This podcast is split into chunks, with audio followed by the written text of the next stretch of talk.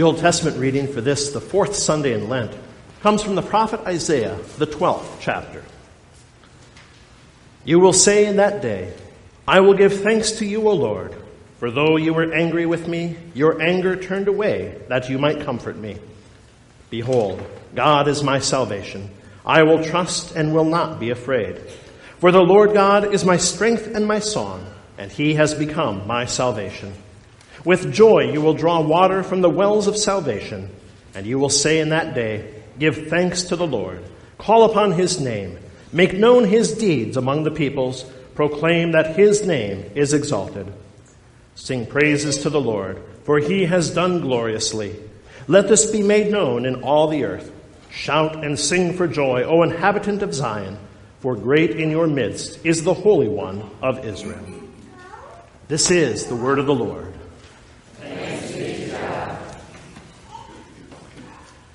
Oh, come, let us fix our eyes on Jesus, who, for the joy that was set before him, endured the cross, despising the shame.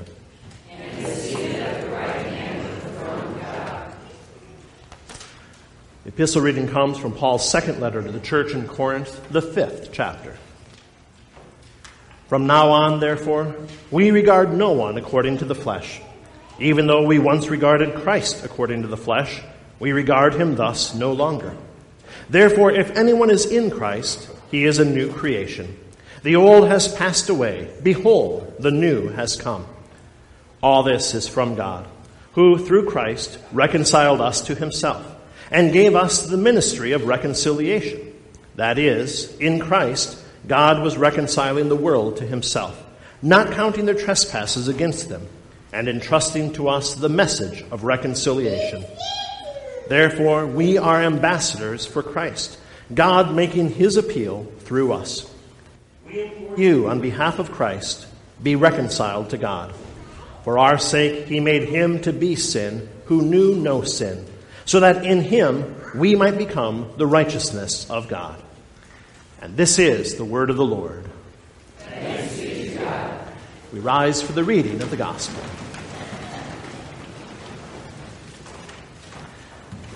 And the Holy Gospel, which serves as the text for our sermon this morning, comes to us according to St. Luke, the 15th chapter.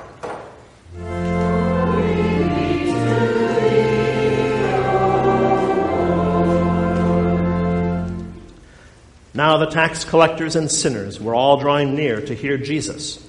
And the Pharisees and the scribes grumbled, saying, This man receives sinners and eats with them. So he told them this parable. There was a man who had two sons, and the younger of them said to his father, Father, give me the share of property that is coming to me. And he divided his property between them. Not many days later, the younger son gathered all he had and took a journey into a far country, and there he squandered his property in reckless living. And when he had spent everything, a severe famine arose in that country, and he began to be in need. So he went and hired himself out to one of the citizens of that country, who sent him into his fields to feed pigs. And he was longing to be fed with the pods that the pigs ate, and no one gave him anything. But when he came to himself, he said, How many of my father's hired servants have more than enough bread, but I perish here with hunger? I will arise and go to my father, and I will say to him, Father, I have sinned against heaven and before you. I am no longer worthy to be called your son. Treat me as one of your hired servants. And he arose and came to his father. But while he was still a long way off, his father saw him and felt compassion, and ran and embraced him and kissed him. And the son said to him, Father, I have sinned against heaven and before you. I am no longer worthy to be called your son. But the father said to his servants, Bring quickly the best robe and put it on him and put a ring on his hand and shoes on his feet. And bring the fattened calf and kill it, and let us eat and celebrate. For this my son was dead and is alive again. He was lost and is found. And they began to celebrate. Now his older son was in the field, and as he came and drew near to the house, he heard music and dancing. And he called one of the servants and asked what these things meant. And he said to him, Your brother has come, and your father has killed the fattened calf because he has received him back safe and sound. But he was angry and refused to go in. His father came out and entreated him, but he answered his father, Look, these many years I have served you, and I never disobeyed your command. Yet you never gave me a young goat that I might celebrate with my friends. But when this son of yours came, who has devoured your property with prostitutes, you killed the fattened calf for him. And he said to him, Son, you are always with me, and all that is mine is yours. It was fitting to celebrate and be glad, for this your brother was dead and is alive. He was lost and is found. And this is the gospel of our Lord. Grace, mercy, and peace to you from God our Father and from our Lord and Savior, Jesus Christ. Amen. If you've heard this one before, just play along, okay? There was a small country church that had a problem. It had squirrels. They had infested, they were disruptive, they were destroying things left and right.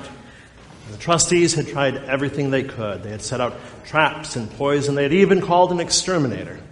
Nothing worked. Finally, the pastor said, Well, let me try something. And the next week, there were no squirrels. The trustees were flabbergasted. They said, Pastor, what in the world did you do? He says, Oh, I confirmed them. We won't see them again until Christmas Eve.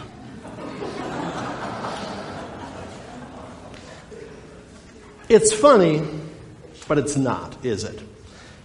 The sad fact is, there are many youth who are confirmed and then have nothing to do with the church.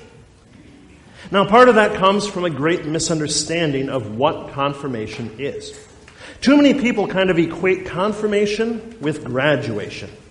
You confirmands have put in your time and effort, you've learned the requirements, and now finally you're done. No need to keep learning, no reason to go back. Just celebrate the years of effort that you put in on this day and walk away like high school. You got a certificate, you're officially a member of the congregation, so what else could the church possibly have to offer you? That's what a lot of people think. But that's not what confirmation is. In fact, we've purposely stopped calling them confirmation classes in order to get away from that kind of mentality. Avery and Kaylin, your confirmation isn't the end of anything, it's the beginning. Today, you will confirm your Christian faith given to you in your baptism. That's why we call it confirmation. In baptism, others spoke of your Christian faith on your behalf. Today, you proclaim your Christian faith for yourself. You stand before God, this altar, before this congregation, before God Himself, and you will proclaim the importance of your Christian faith. You will promise to be in church and to take full advantage of the glorious eternal gifts that God delivers to you here His Word, His true body and blood. You will vow to suffer all things, even death, rather than fall away from the faith. In our gospel reading today, Jesus tells the parable of the prodigal son. It's a familiar parable, one that we all know very, very well. Or at least we think we do. But understand that, as always, there is so much more going on than just the surface story. Jesus introduces us to a family that has some dysfunction. A man has two sons, and the youngest son comes to him one day and he says, Father, give me the share of property that is coming to me. Which is a terrible thing to do. He's saying, Dad, I don't want to wait around until you die to get my inheritance. Give it to me now. And the father, for whatever reason, does. And soon after, the young man becomes prodigal. And that word doesn't mean evil, doesn't mean wandering, as many people assume. It means lavishly wasteful. As with many young people with wealth, he goes on a spending spree. He leaves behind the home that was cramping his style, and he lives a luxurious life where money just isn't even an issue. Until it's gone, that is. He uses up his fortune, squanders his inheritance, and finds himself in a famine stricken land, alone, far from home. He winds up taking the only work that he can get the demeaning, unclean job of feeding pigs. And after living high on the hog for so long, he finds himself so hungry that he's jealous of the food that the pigs are eating. And that's when it hits him that maybe home wasn't so bad after all. Well, dear confirmands, don't be like the prodigal son. And that goes for all Christians. There's always this great temptation to leave the church behind, like the prodigal son left his family. Because let's face it, the church seems kind of old and boring. It's not hip and extravagant. The pastor doesn't play guitar solos, laser effects. All the rules, all the formality of it all, I mean, really kind of cramps your style. It's not what you normally get. It's not what you would think is great and exciting and fun. It's just so different from everything else that's out there. And so our human nature says we can do so much better. I mean, we can find a different brand of Christianity that's not so stuffy, one that's a little more freewheeling and open and with the times. We can find a whole different religion that fits our lifestyle better. One that's not going to have rules, one that's not going to tell us that we're wrong like that Christianity does all the time. Or we can just give up on religion altogether. I mean, we've got plenty of other things that we can do on a Sunday morning. We've got sports or sleep, camping, traveling, pancakes, all of which seem to be far more fulfilling than this church stuff does. And so there's a temptation. There's a call. There's this urge to walk away from the church and say, I've done what I've had to do. I've put in my time. I'm officially a member. I've got what I need. I'm done. But you know, what do those things ultimately bring you? Well, nothing. Like the prodigal son fortune, the joy and the thrill of false religion or twisted Christianity or secular activities, they're going to run out and you're going to want more. And you're always going to be seeking after the next big thing and the next and the next, and you'll never be satisfied. And even if you do keep enjoying some false religion or some leisure activity instead of the true church, even if you never quite do lose that thrill, it will greatly disappoint you on the last day. When you stand before God's judgment throne, is He going to ask you how your faith makes you feel? Is he going to ask you if you are well rested and de stressed? Is he going to ask you how good you are at soccer? Of course not. He will ask how exactly you, a sinner, plan to get into his holy paradise of heaven. And if you have spent your entire life away from the true church, if you have squandered all those gracious gifts of faith and wisdom that God has given you, if you have turned your back on the truth of God's Word, you won't have the correct answer of by grace alone. And so, confirmands and all Christians, for your sake, for the sake of those who love you and care about your eternal soul, don't be like the prodigal son, turning your back on the church and assuming that there's something far better out there now that you're done with your Wednesday classes. But know this if you do, you will always be welcomed back. As the prodigal son comes to his senses and he's nearing home, what does his father do? He runs out to greet him. He's been watching for him. He sees him from afar and comes running in joy. He doesn't come with a stern lecture. He doesn't even give him an I told you so. He doesn't say, tell you what, you've got three months as my servant to prove you're worth it, and then we might restore you as a child. He comes with hugs and affection and celebration. Before the son can even get out his well rehearsed speech, the father restores him completely, dresses him in the finest of clothing, proclaims that all is forgiven. He is now restored as his son. And they celebrate and they rejoice. And that's what this parable is actually about. It's about the father about our Father. His mercy is so great. His love for us is so deep that even when we say we wish he was dead, even when we say, you know what, just give me the cash so I can get out of here, even when we turn our backs on his gracious generosity, he still welcomes us home. He still rejoices when we sinners repent and come to our senses. No matter how long you've strayed, you are welcome. The church is your home. God is your loving Father, and heaven is your inheritance. Recognize what a gift the church is and continually rejoice in it. Here, we have the fellowship of believers, our brothers and sisters in Christ. Confirmands, you become part of this congregation today, and you are surrounded by people who have been through what you're going through. Everybody thinks their situation is special, that nobody could understand what they have to bear. We all do. We all face the temptations. We all know what's out there. Here we are surrounded by people who have wisdom and insight to share. Here we have people who love you and will not belittle your faith and say, well, why don't you just give up on that? Here, in the church, we receive the almighty Word of God that cleanses us of our sin.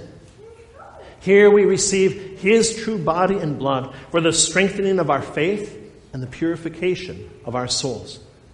Here God Himself comes to meet with us sinners, to forgive us, to renew us, to strengthen us. You see, church is not some burdensome task that we have to do. It is a gracious gift from God, where He gives us what we cannot receive anywhere else the forgiveness of all of our sins, the guarantee of everlasting life in heaven. And so at this point, you may be expecting me to say that you should be more like the second son, the good son, the one who stayed at home and didn't wander away. Yeah, but don't be like the second son either. Because what does he do? He begrudges his father's mercy and generosity.